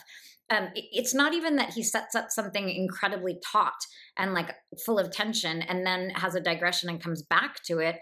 It's simply that these digressions are so interesting and so well done and so beautiful that you're happy to just kind of spend a lot of time with them he's so good at figurative language and anyone who has watched the uh, the foxed page before knows that i'm very choosy. You know don't throw figurative language in there if you if you're not good at it you know really. Figurative language being you know metaphor and simile and personification and pathetic fallacy anytime the words on the page are meaning more than just what the words on the page are denoting. Every time it's incredibly apt, and there's a surprising amount of figurative language, and always the kind of so what is just astounding. He's just an absolute master. Um, we also another mark of this gorgeous prose are, is again sort of the vulnerability in these uh, quiet, like really sensitive uh, protagonists. It, but it's interesting too that the the characters tend to be very competent in and, and very sort of modest in in their whatever they're doing. Bobby Western, for example, is very very bright, um, very very smart guy. Was going to be you know like this big mathematician guy, um, very much like his sister. Then became a race car driver and then a salvage diver, largely because he has like really a very strong wish to. I mean, this is like a, another thing that we have uh, the sort of death drive and actually the sex drive, all these kind of Freudian drives are very apparent in uh, McCarthy in general. And certainly Bobby Western is doing things that are very dangerous, in part because uh, he is miserable in his life, very much like his sister, both of them, for a very big reason, which I am not going to uh, spoil for you. We also have really subtle but very potent humor. So the humor, Dwight Garner is a big fan of like the hilariousness of McCarthy. And I'm not sure it's hilarious. And it's certainly not the thing that people tend to lead with, but he is very funny. And we're going to look at some things. And honestly, sometimes you just really need the comic relief. Like you just are like, oh my God, thank God this is even remotely funny because I really need a break from all of this darkness. Although, again, incredibly rewarding really, really engaging work. Oh, and I mentioned before about the dialogue. I mean, the dialogue is absolutely masterful. You have these characters that pop into the passenger and not so much Stella Maris because it's just the therapist and Alicia talking, but throughout the passenger, there are people who um, the best example that's just popping right to my mind is that um, bobby goes and visits someone who was in the like sanatorium with his sister and it's just dialogue between the two of them with no glosses we don't really we can't really see the guy very well in the scene but the dialogue is such that you feel like you absolutely know who he is. Finally we are going to look at four different very short uh, chunks of this work because i really want to show you um, how incredible the prose is. And also um, this will be a good way i think to take a look at some of these bigger themes by looking at these sort of microcosms of the novel. First on page 96 so this is when he, well, these glasses are so crazy. They're so magnifying. I just can't even, I'm getting dizzy. I'm like this one, I'm like Alice falling down the hole. This is when he has an apartment and he has a cat. So there's a lot of cats and a lot of birds throughout the novel. It's so it's so skillfully done. I mean, the different birds themselves and the different instances when cats arrive I mean, you could write a doctoral thesis on the the you know the birds in this. At one point, there are two moon-faced owls whose. Oh wait, I think we might be reading that part. Hold, hold your horses. Hold your, hold your birds. Hold your flock of birds on that. Hold your murder of crows. We're here in the middle of 96. This is when he is realizing uh, that these people who are surveilling him are, in fact, uh, really threatening and that he and his cat might need to uh, move. I think in lots of cases, the cat is sort of a stand in for Alicia. This is like as close as he can get to another human is um, this idea of, of this cat, which, you know, everybody knows how cats are. Cats are very like take it or leave it. You know, he doesn't have a dog. It's not a dog traveling around with him. But we are here to look at the prose. He unplugged the table lamp and carried it to the door, and then began to take everything out to the truck and load it into the cab or wedge it in the front of the boom. Five trips and he was done. So the truck is um, important. He becomes, in fact, very itinerant, becomes nomadic in lots of ways. But even this idea of, I don't even know what the boom is um, in the cab or wedge it in front of the boom. So this is one of these very flattering things that Cormac McCarthy does. There are many, many terms of art in his work. And a term of art is simply like a word or a term that is used in a certain industry or a certain pursuit that is not known to lay people. I don't know what the boom of a truck is, but he doesn't explain it. We understand like it's a part of the truck and he's wedging stuff, you know, like around it or into it or whatever. Um, so you have, you know, enough of what it is, but he's very flattering because he sort of assumes that he, that you, the reader, are like as wide ranging in your interests and your authorities and your knowledge as he is. So it's, it's this very cool thing and you know anyone out there who's actually a writer um, definitely don't over explain trust your reader because if the reader understands they'll be like oh i totally know. I know what the boom of the truck is. And if they don't know they'll be like, oh my god, wait, that's cool that he thinks I understand what the boom of the truck is. Also, what we're talking about here is five trips and he's done. It's the lamp. So we're looking for illumination. He's unplugging it. He's in the dark. He, or, you know, like at least metaphorically, he's in the dark. He has this idea of carrying, um, you know, the, the lamp itself. Like he's, he's needing to bring this illumination with him. He needs to understand not only, you know, who's after him and what's happening in his life, but like these much bigger questions about how much he owes, you know, some sort of debt for his father's uh, invention of the atomic bomb. We also have um, this idea that five trips and he was done. It, he just doesn't have very much stuff. He has slowly kind of divested himself of everything, and he just has very few belongings. He's become again somewhat of a of a nomad. And then we have this. He knelt and crawled up under the bed, talking to the cat until he could reach it. Come on, Billy Ray. Nothing's forever. It wasn't the sort of news that a cat liked to hear. It's so good. I wrote in the marginalia, I wrote ha, which is my, that's like my little clue to myself that I need to look back if I'm looking for instances of humor. It's not like laugh out loud funny. It's not like hilarious, but it is this kind of subtle humor that gives you a break. So he says, um, nothing's forever and then it wasn't the sort of news that a cat likes to hear. So, the other thing that's happening here, of course, is that even instances of humor like this, where we have, um, you know, this this question about like, can anything be forever? Like, it's a very, very large question that he is making light of here. Nothing's forever. Is, is very resonant. It's at the end of this paragraph. He's having to move and he means that you know his his current living situation isn't forever. But also there is this idea of literally like you know the annihilation of a whole entire city by an atomic bomb or there is the idea of you know change as always being the you know the norm or as you know extinction or climate change or there's just there's all there's like very very large resonance. Not to mention that you know his childhood or his sister's childhood or his mother's life she died of cancer early like you know th- this idea of nothing being forever he's just saying it to the cat and yet it is hugely informative of the rest of the book. Um and the idea that it wasn't the sort of news that a cat likes to hear we also know that in fact this is news that that he doesn't want to hear. But what's happening that for me is really important here is that there's a certain amount of projection of his emotions and his needs onto this cat so I'm not going to tell you what happens to the cat because I don't want to spoil things. But I will say that this the, the cat is, um, you know, in lots of ways, it's kind of an externalization of what he is feeling. So this idea of it's not the news the cat wants to hear, it's also not news that Bobby wants to hear. Um, Billy Ray. Uh, I don't really know. I, I'm, I don't really know like what we're. It's probably not Billy Ray Cyrus that we're talking about here. I'm thinking of Ray, like a ray of light. I'm, I don't, I don't have a great um, response for why the cat's name is Billy Ray, but I can tell you that for sure there would be um, a, a, real reason for that. There are lots of names actually in the book, but I can guarantee you, or I would bet you a lot of money that um, that in fact all of them are going to be significant just because uh, McCarthy is that good. Okay, we're going to move on to another instance of why this prose is so amazing on page 133. So we find out later that that their father, this is not spoiling anything, but their father dies in Mexico. This, it, they're um, they're landing in the airplane. He and his sister coming back from Mexico. This this is the kind of pyrotechnic writing. It's not the stripped down, spare, this is is a much more um, expansive kind of prose and it's important to remember that this is also bobby. It's a definitely a third person narrator but we have this sense of of being um, you know very close to his uh, you know consciousness.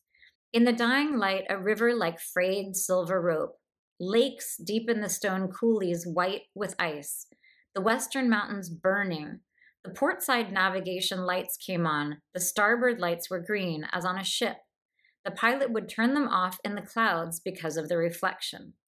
When he woke her later, far to the north, a desert city was passing under the wing and sliding off into the darkness like a crab nebula.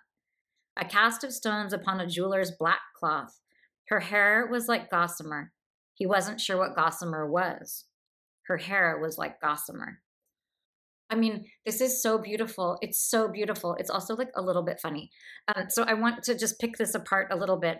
So we have this kind of fragmentary language. It almost feels like there aren't verbs. Uh, and in the first one, there there isn't a verb, uh, and it's very descriptive. In this, again, we have this incredible figurative language. A simile in the beginning.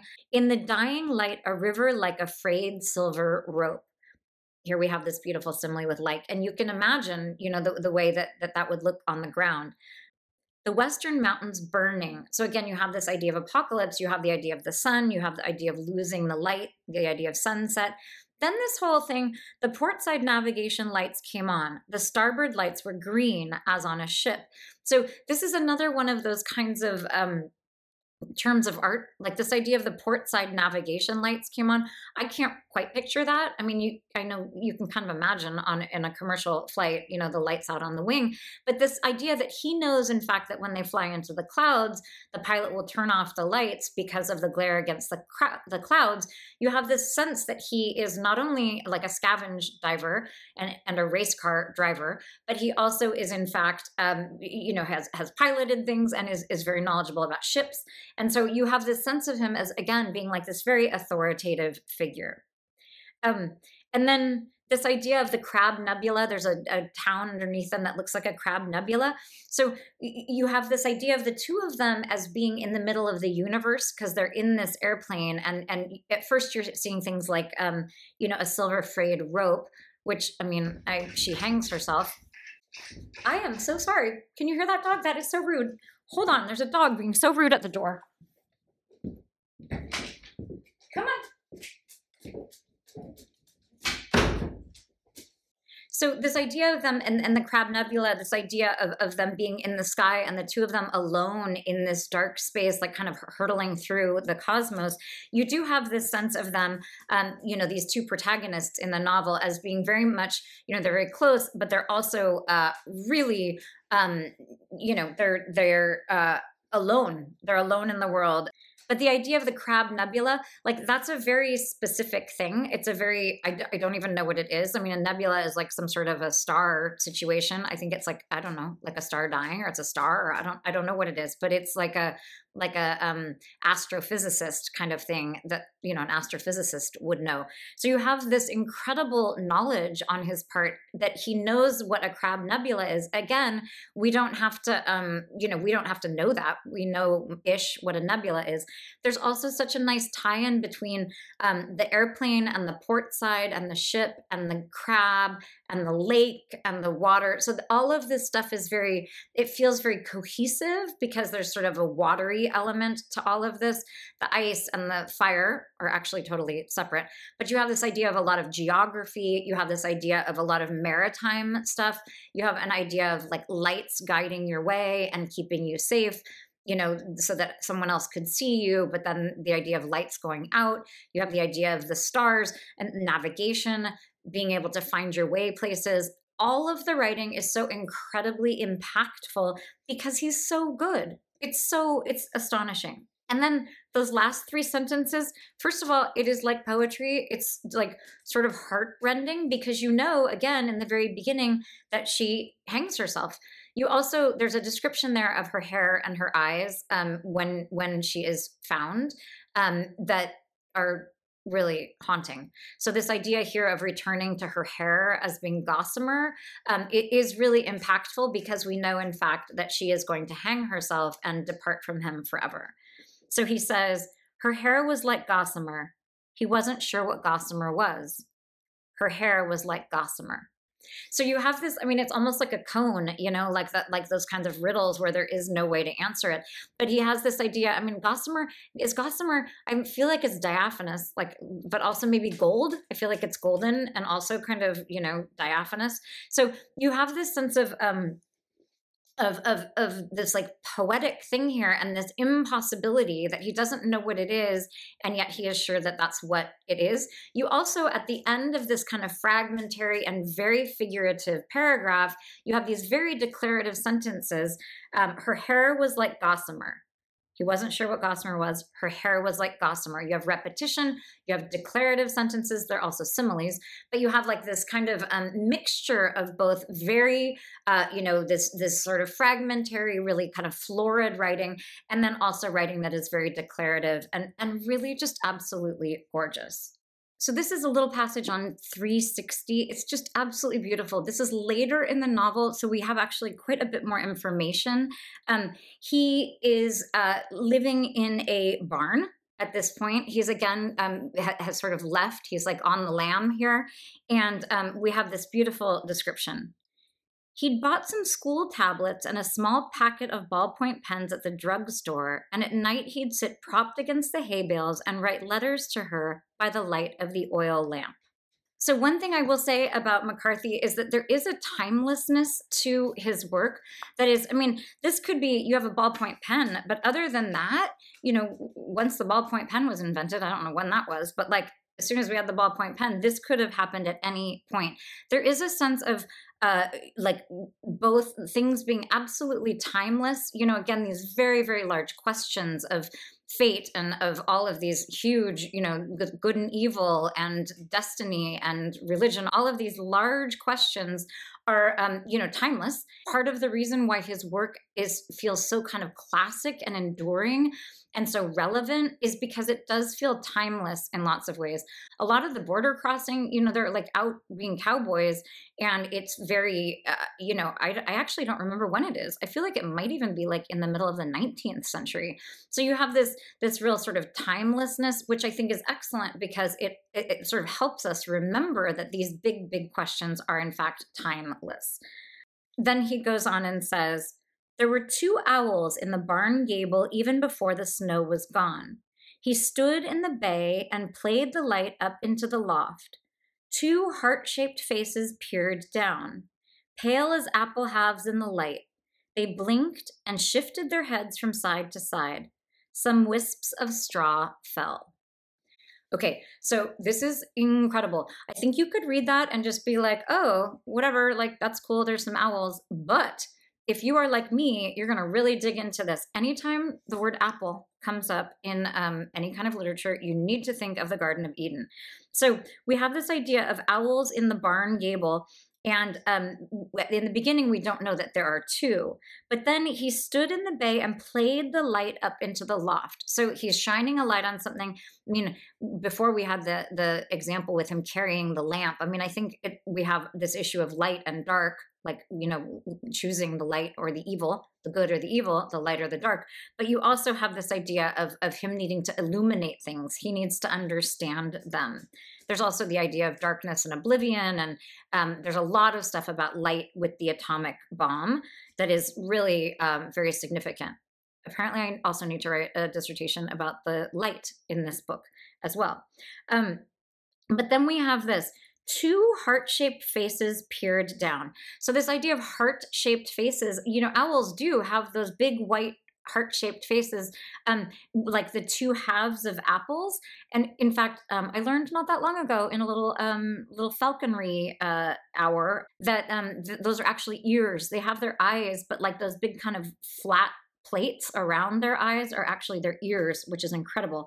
Um, but we have these two heart shaped faces. So it's very important that there are two of them. And it's very important that they're heart shaped because a lot of this book is about the idea of unrequited love and a lot of this book is about um, you know the the inability to be truly with another person. That it, you know it's it's about sort of the the fundamental loneliness and the fact that people are fundamentally alone. So this idea of two heart-shaped faces peering down um, it's it's reinforcing this idea that he's very much alone but he's being observed by a pair of of hearts essentially. Then we move on a little bit um, Two heart shaped faces peered down, pale as apple halves in the light. So we have um, this repetition of light, which is beautiful. We also have all of these plosives. So we have peered down, pale as apple halves, we, and then blinked. So we have these these plosives, the P's and the B's. You have this sense of possibility here and you have this sense of like a little more um n- not exactly levity but like it's not like l's or s sounds. It's it's there's a little more sort of liveliness here. We have the idea of these owls um, and we have the idea of playing the light and we have this idea of faces peering down heart shaped we have all these p's. All of those plosive sounds are like the, the narration is speeding up a little bit because we have the surprise of these owls up above and this idea of apple halves. So, again, you need to, whenever you have an apple, you need to think of the Garden of Eden. And there's a lot of talk in here about Satan, and there's a lot of talk in here about Satan tempting Adam and Eve. So, the, the sort of Edenic overtones in this book and in Stella Maris are legion, lots and lots of overtones. So this idea here of apple halves, you know, presumably if the apple is halved, then you know knowledge has been discovered, the the fruit has been eaten, and when Adam and Eve eat, when they eat from the tree of knowledge, they are discovering that they are naked. They are discovering that they have committed original sin. They have discovered that they are flawed. Um, they are being condemned. It's um, it's a fall from grace. And then we have here this. So we have that evocation of the fruit, the apple, and the two birds and the heart. So there's all of this overtones about love and sex and romance and like post lapsarian so like after the fall of Adam and Eve. And then we have some wisps of straw fell. So you have this idea of something falling. You have an idea of of um, you know things sort of uh, like an actual fall that is coming on the heels of this Edenic thing. It's just absolutely beautifully done.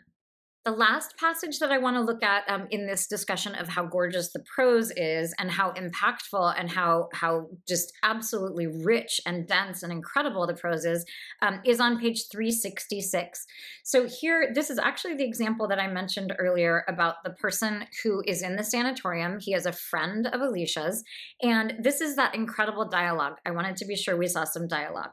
So this is his name is Jeffrey, and um, Jeffrey also seems pretty sane. I'm going to say that all of the people who are supposed to be so insane in this book actually seem very sane. I mean, again, one of the questions I think McCarthy is asking here is like the nature of sanity. Why are we so normative in terms of things needing to be in one certain way?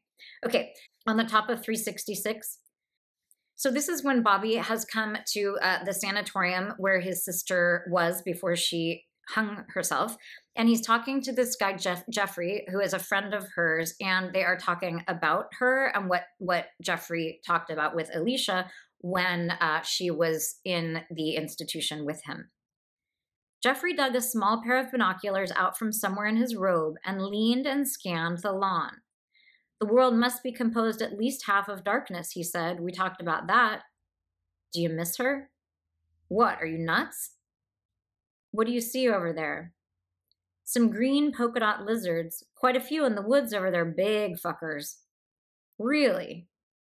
Maybe not like you, of course, but I sure do miss her. Who wouldn't? I thought she'd be safe here. She wasn't.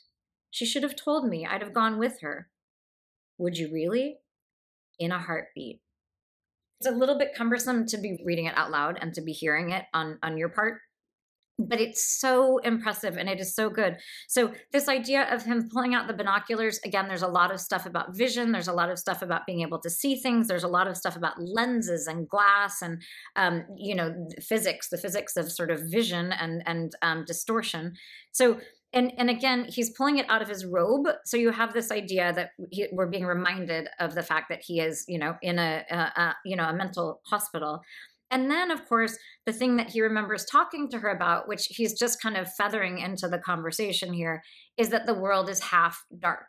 So that presumes that half of it is light, but half of the world as being dark is, is very dark. But what I love here is um, this part of the dialogue where Bobby says, Do you miss her? And he says, What are you nuts? And it's so excellent. And actually, it's what, comma, are you nuts? There's a comma for all of those people who say that uh, Cormac McCarthy has no punctuation. Cormac McCarthy did say that that semicolons are like literally should be outlawed, which those that's like my second favorite punctuation mark. The first favorite, um, of course, being the em dash. Second, really, I mean, it's not actually the semicolon, but the semicolon's right up there. Probably a parentheses. Mm, I don't know. Um, but this idea of what? Are you nuts? Is so um it's it's so good. It tells us everything about jeffrey. It tells us everything about how he is with other people. It tells us how he feels about alicia. It's so so deft and it's working so hard and it's so um tidy and efficient. And then he, we have our bobby changing the subject here. What do you see over there? And then this idea of um, some some green polka dot lizards. Of course, we have him. Jeffrey is uh, poking fun at the idea of like, of course, he's he's quote unquote crazy, so he's going to be seeing you know these polka dot lizards, these big fuckers. So you have this idea of of him as being sane enough to know that the expectation on the part of Bobby is that he's seeing some crazy thing, um, when in fact, you know, there are a lot of people in the book like Kline, who's the PI, that he sort of hires at one point who actually sound much less sane than this guy, Jeffrey. So we have this idea of these big fuckers, the green polka dot lizards. Um, and then he's the our our uh, Bobby says, really? And then we have Jeffrey say, maybe not like you, of course, but sure I miss her. So you have this idea of the, the conversation is woven in this question about whether or not he misses her. We think as the reader that we have moved on from that topic, but then very deftly Jeffrey comes back to it in a way that's a little jarring for the reader. Um, it's a little bit like a misplaced modifier, but then it's so natural and it so catches you off guard in exactly the way that the conversation would. So it's just beautiful. And then this idea of um, when when he talks about his devotion, when Jeffrey says that he thought he would he thought she would be safe there. Um, there Stella Maris is when she goes. It's you know the entire book is her at the hospital. So you do have this sense of and and she you know the the doctor's asking why she's there, and there is this sense of her wanting to be safe there. So it's absolutely tragic that we know that in fact she's not safe there, and that Jeffrey thought that she was, and it's so heartfelt and so sad, and in lots of ways someone like Jeffrey, who we see only briefly, and yet we really have a good sense of them, in part because of the excellent dialogue. But you you also have a character like Jeffrey um, articulating some of the thoughts and some of the emotions and feelings that Bobby himself is not able to articulate. So it's this it's this beautifully efficient and incredibly hardworking dialogue that we see actually all throughout the book. I do want to touch briefly on this idea of misogyny in uh, Cormac McCarthy. So it is true, and and I, you know I, I find this as well that this, the worlds that he is creating are these kind of hyper masculine worlds. So part of that's just because we just don't have very many women in these books. Um, the protagonists tend to be men, with the exception of Alicia, um, and we but we have these protagonists, even though uh, you know they're in these hyper masculine spaces. The protagonists themselves often to me seem like they are critical of the hyper masculinity around them. I mean, they're definitely you know, Bobby Western is a good example. He's a race car driver and a salvage diver, and like he's doing all of these crazy sort of hyper masculine things. Um, I mean, I'm I'm I'm, com- I'm uncomfortable even saying this kind of thing, but I think it's fairly safe to say that being a salvage diver and being a race car driver um, and frankly, even a mathematician, you know, this is a very male world that he is inhabiting. In fact, his sister also inhabits the male world. She's the only woman um, at this math kind of uh, place that she goes and tries to work through these problems with these mathematicians. And she's 17 and she's the only woman. So you have Alicia as this, you know, very strong female figure in these hyper masculine settings. But even when you don't have a competent well, I mean, I say she's competent because she's incredibly bright. And we have this very strong presence of this female person in these books but really it's it's the men who dominate almost all the rest. When we do have female characters um, they tend to be like in uh, uh, all the pretty horses we have uh, uh the older woman um, alfonsa. So she's kind of this matriarchal figure and basically says you can do anything here on the ranch except have sex with alejandra so then, of course, you know, he falls in love with Alejandra.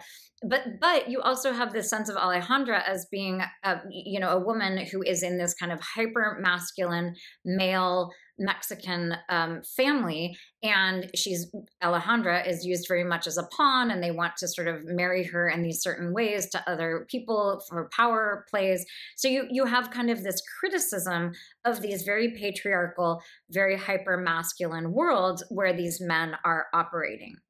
So I mean, I hate to like be critical of other people's podcasts, but there was this whole thing about how all of the men in Cormac McCarthy are all these like they're all subject to this like damsels in distress thing and that that all of them like basically are kind of lured in by these women who need help and that always kind of spells disaster for them. So, and this person in the podcast even said that like M- McCarthy had to sort of leave the three marriages in order to like pursue his art. I would argue it very differently.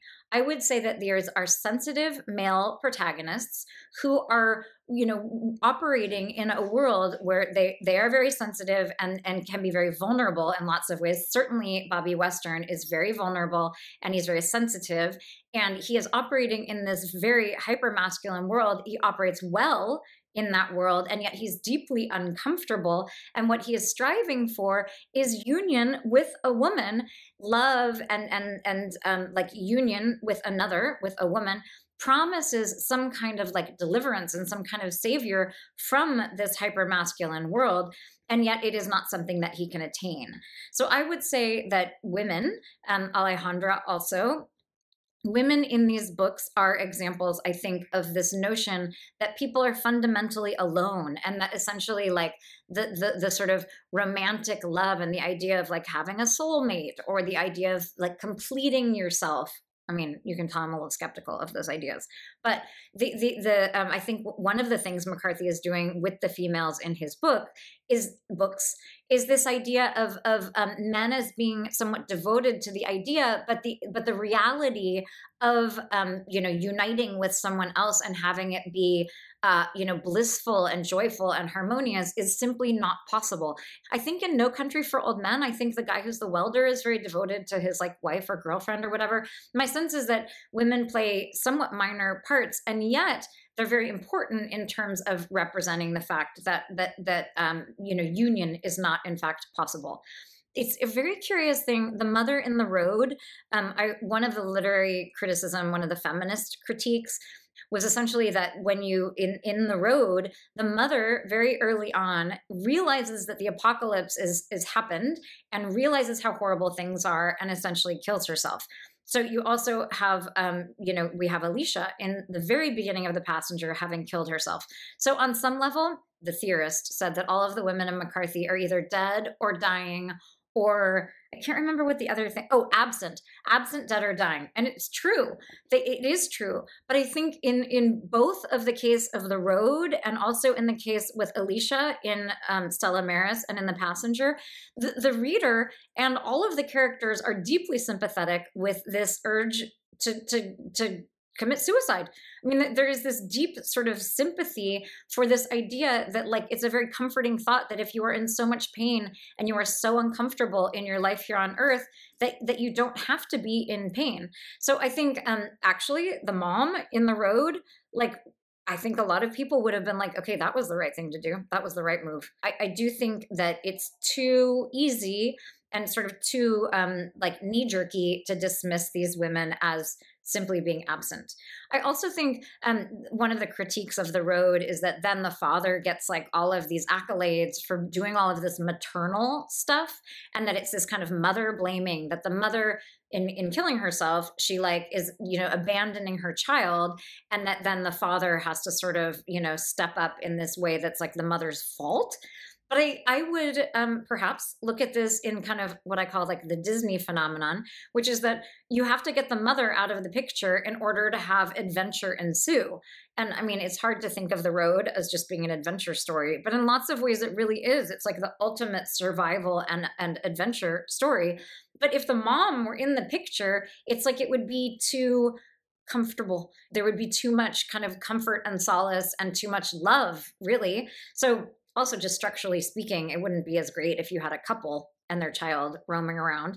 So you have this idea that like true um, like in order for things to really become difficult and in order to have a very difficult situation you need to eliminate the mother like in dumbo and in bambi and all of these i mean practically all of the fairy tales you know the mom's gone you've got the stepmother.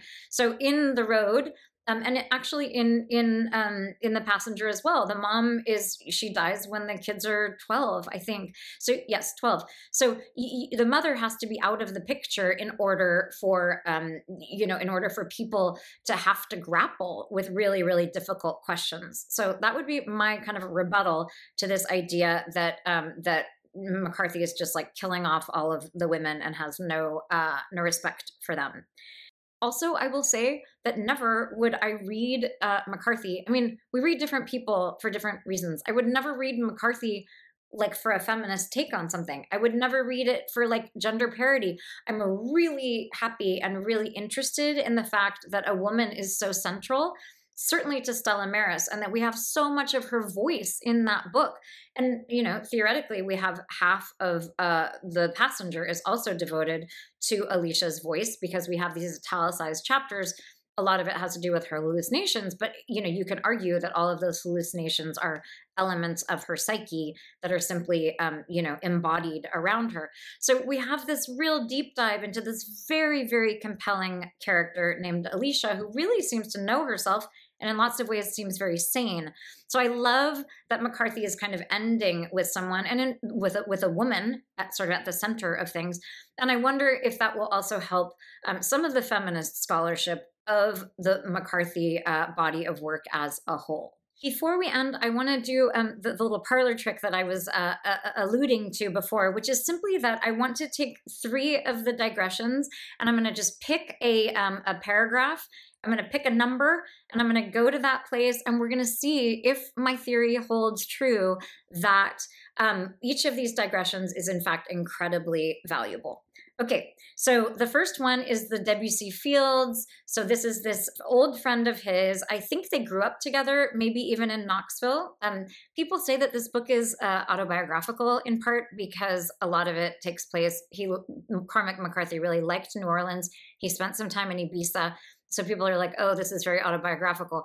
I beg to differ. I mean, maybe a little bit, but simply because the the protagonist of the book spends time in the same places does not mean this book is autobiographical.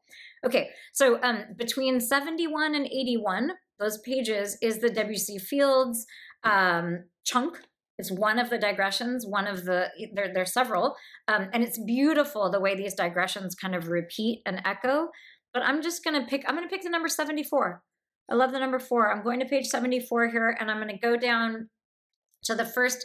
Okay, um, it's going to be the first big, um, like, you know, whatever, the first big chunk here. The waiter came and placed the silver. Another came with bread wrapped in a cloth napkin. When their waiter came back, Western ordered for both of them. The waiter nodded and moved away. She took a long draw on the cigarillo and moved her head in a slow upward arc, exhaling. He couldn't even imagine what her life was like. So, oh my gosh, done it. So this is so beautiful. So Debussy Fields, um, it, it, the very end of the book, uh, he Bobby entrusts her to read the letters from Alicia that Bobby would never had been able to bring himself to read. So there are a couple of letters that he's been carrying around, and at one point someone says, "Oh, you probably don't want to read them because you don't want the story to be over." And in fact, I, you know, I think as the reader, you you sort of intuited that. At the end, he gives the reader um, gives the letters to Debussy Fields to read and to sort of digest for him, and it's this very intimate incredibly wrenching and really, really difficult and beautiful, beautiful uh, passage where she has to, Debussy Fields has to has to absorb this this energy. And it's really beautiful because the, the mystery of what is in those letters remains. I mean as the reader you don't really know what's in the letters. And and bobby himself doesn't have to know. Like there is some mystery and there is some sort of sense that that the story of his sister is not completely over. But again, it's very difficult for Debussy Fields, and she is sobbing and sobbing because she's absorbing all of this pain. So, what I am going to argue is that this woman who, so this is a transgender woman who is talking about wanting enough money to have her operation. So we know, in fact, that that, that this is someone who is waiting for uh, sex confirmation, gender confirmation surgery. So we know that this person is a female and definitely is passing as a female everywhere and is getting a lot of attention for being a very, very beautiful woman um, just as Alicia is. But also, we know that this person is, in fact, this transgender uh, woman still has male genitalia. So, what I would argue is that this Debussy Fields, who is someone who has known Bobby for a long time here, um, is is kind of an amalgam of the two of them it's sort of like a um, like it's it's the, the idea of, of, of, a union um, between these siblings um, you have that the sort of two halves in Debussy Fields. The other thing about um, Debussy Fields this last sentence here um, he couldn't even imagine what her life was like. If we are viewing her as kind of a um, a, stand-in for the sister and like a mouthpiece for the sister, because Debussy Fields is going to, um, you know, she's going to like listen and she's going to hear the voice of Alicia and is going to digest that information and, and give some of the information to Bobby. So if we see her as a stand in for Alicia, then this sentence, he had no idea what her life was like, is so poignant and so painful because you have this sense that he has no idea what his sister's life is like. It's just absolutely beautiful prose. This is the thing when people are like, oh, these digressions are just going nowhere and it's such a weird structure and, you know, it feels very kind of, um, you know, fragmented and not cohesive. I beg to differ. That was totally random. We pulled out a paragraph that is really, I think, a very good argument for why, in fact, this woman is, um, is, is really a very important person. There's also, again, this unrequited love um, that is all throughout the novel and is a huge, huge driver of a bunch of the plot also um, applies to Debussy Fields because you have this idea of, uh, you know, not having had the gender confirmation surgery. So there's this idea of sort of unrequited, uh, you know, sexual energy here that that we see her as a stand-in for. We also, um, this is someone who Bobby is incredibly, incredibly close to. And so you have this idea also of, of as Bobby as, you know, a Southerner, but who's incredibly um, devoted and loyal to friends and also is completely not phased at all by the fact that one of his childhood friends has um, gone through a, a, a transition. And, you know, Bobby is, is, is, it's like literally his only friend. Well, it's one of his two friends in the in the world who we see in the novel who he's really close with he has a handful. He has a handful of friends. Uh, in fact, we're going to look at the next one. Sheddan is um, the the uh, this next person, and he is also a childhood friend. We're going to look. The pages are from 150 to 162. I'm gonna let's do 164 again. Four is my favorite number, um, and also then you know that I'm not like rigging it. We're gonna do 164 because that's an option. So we are now at the top of page 164, just like I said that we would. And this is a digression with his friend Sheddan. Um, I'm also noticing here, when you look at Sheddan, I would have said Shedden. Um, one quick aside, a digression within the digression, is that I saw a lot of Shreve from uh, from the Faulkner novel the Sound and the Fury. Wow, it really took me a second to pull up that title. Um, so Shreve is uh, the best friend of Quentin Compson, and there he's he's sort of the the the a foil in many ways for Quentin Compson uh, as Quentin is getting closer and closer to committing suicide himself. Quentin, who is in love with his sister in that novel, and who is also really dealing with you know the, the, the legacy of something terrible in this case slavery as opposed to the legacy of, of the atom bomb so we have Shedden, who is very much like Shreve, but also Sheddan. Sorry, Sheddan. It's helpful that we have this Sheddan character because he's asking a lot of questions because he knew he you know he's known Bobby for a long time but he's trying to get like the chronology straight which is very helpful for us so he's talking about when Bobby's father who is again nameless you know, which is very important. Um, when when Bobby's father is uh, like who he was working under and what his involvement was with the atomic bomb. He asks him about this this mathematician and physicist Chu, and did he follow Chu? Bobby says yes. Then Berkeley. You said that he was the Pied Piper that your father followed into oblivion. Do I have that right? So you have this idea here. I mean, again, we've got this um, we've got this reference to the Pied Piper. We've got this reference to free will. We've got this reference to a literary figure in this case, and also like a child's kind of fable. But this idea, I mean, again, this idea of being led into oblivion. So that's a fragment into oblivion. It's so significant because again, we're associating this father, this nameless father, who is this real mystery at the center of this book the fact that the the best friend is having to like kind of piece together who this father figure was and that's kind of at the origin of the story but we have this idea here of trying to map this whole thing out and still not having a very clear picture of him. And then, of course, the idea of oblivion is speaking to blowing something to oblivion and this idea of this very nihilistic, very apocalyptic kind of um, preoccupation that McCarthy has that we see in The Road. And we see it here again with the atomic age. We see it with this idea of, of what, you know, the atomic bomb is sort of leading us toward. And certainly, uh, with climate change. So you have this this friend who's asking these questions about the family, and yet it's reinforcing the idea that the father is sort of he, that, that what he wrought, you know, what what he developed is um, really something very very destructive. In fact, something that could turn them all uh, into oblivion. There's also a lot of questions that Alicia is asking, essentially about you know the origin of all humankind in a way that's like very heady and also is this kind of these questions of oblivion like what came before the big bang and what is knowable and what's unknowable and what is oblivion and can there be such a thing as nothing? Because in order for something to be nothing there has to be something that it is it nothing in contrast to if that makes sense. The last sort of digression that i want to look at is um, on it's with Kline and Kline, um, you know that is a Jewish name. The Judaism comes more to the fore in Stella Maris, uh, but it's very interesting. Again, I might have to write another dissertation here.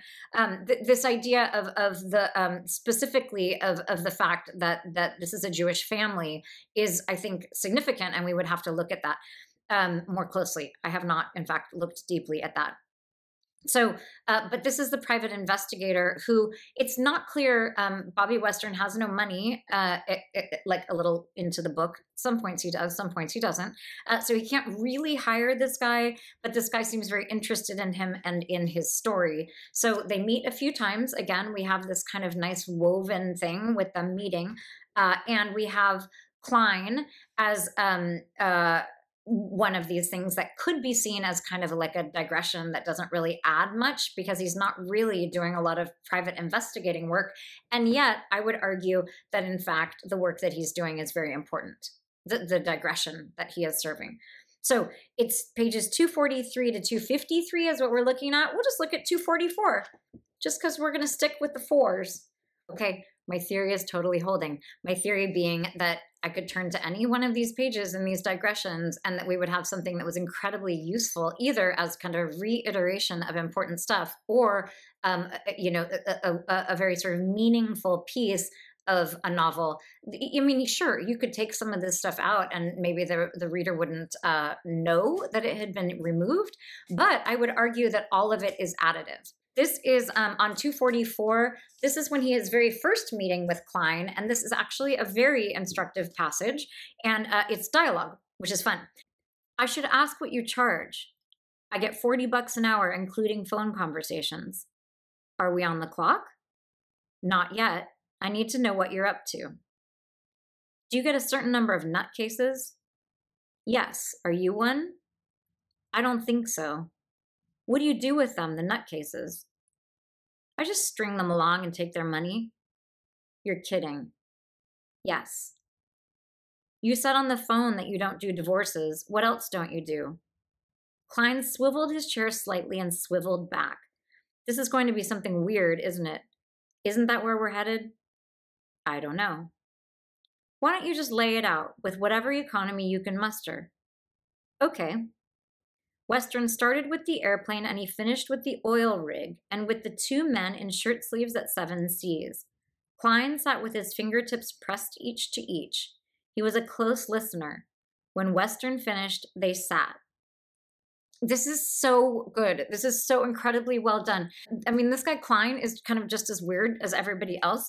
Very significant here that um, we have Bobby asking whether or not he gets a lot of nut cases. So, this question of who is sane and who is insane is all throughout the book. And this idea of, of sort of testing what Kline thinks about sort of nut cases is um, really important. It's also interesting that that he's sort of so dismissive of it. I mean, you know, presumably his sister at least has been diagnosed as paranoid schizophrenic, but he's talking about like whether or not you get these nut cases. There's a certain amount of kind of acceptance and also dismissal of sort of the general idea of of sanity here.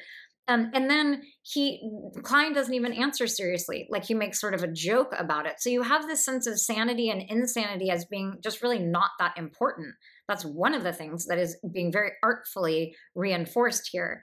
And then um, we have this idea. Uh, you said on the phone you don't do divorces, so we have this idea here of of, of again this that he's this is not someone who's going to divide people, and you have this reinforcement of the idea of of a union, like a true union of two people, two beings, as impossible. I mean, divorce is the thing that's being mentioned here, and and like sort of the possibility of it. So you have this idea that divorce is more kind of like a like a like a possibility because in fact people are really not able to meld together.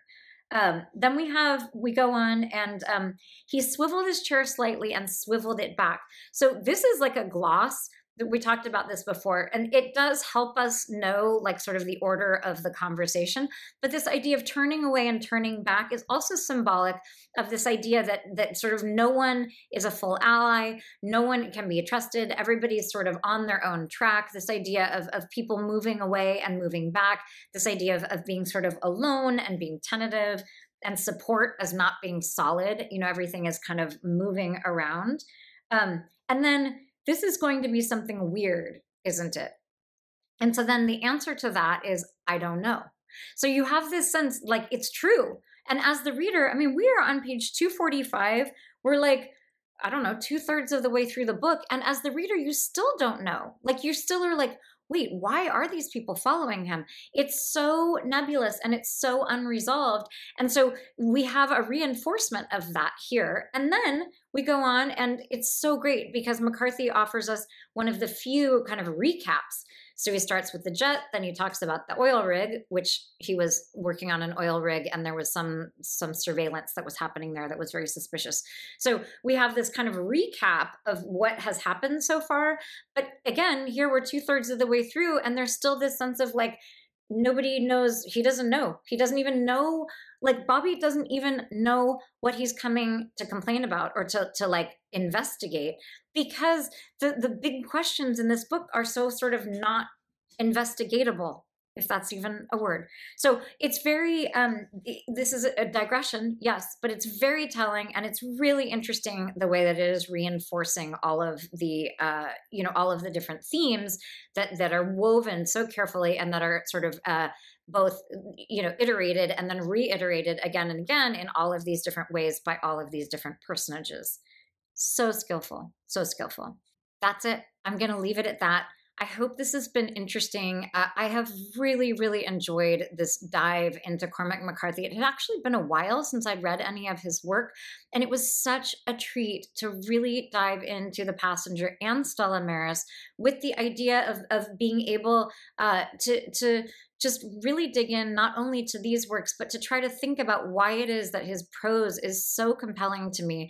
I really believe that this idea that he's one of our greatest American novelists is absolutely the case. Um, and I think we'll return to this text in, in other circumstances. Uh, I just, I, it's, it's really uh, an incredible literary achievement. And I hope that uh, these different sort of advantages, whether and I hope that having gotten a slightly better sense of why I think the prose works so well, and a little better context for, uh, you know, how we can think about the prose and how we can think about the structure and think about the digressions and how we can consider this book, um, you know, these two books together as as really the, the literary feat that they are. I hope all of that has been helpful and interesting, and um, I hope that you have enjoyed the the talk as much as I have head on back to the Foxed Page, find yourself something else to listen to, and happy reading.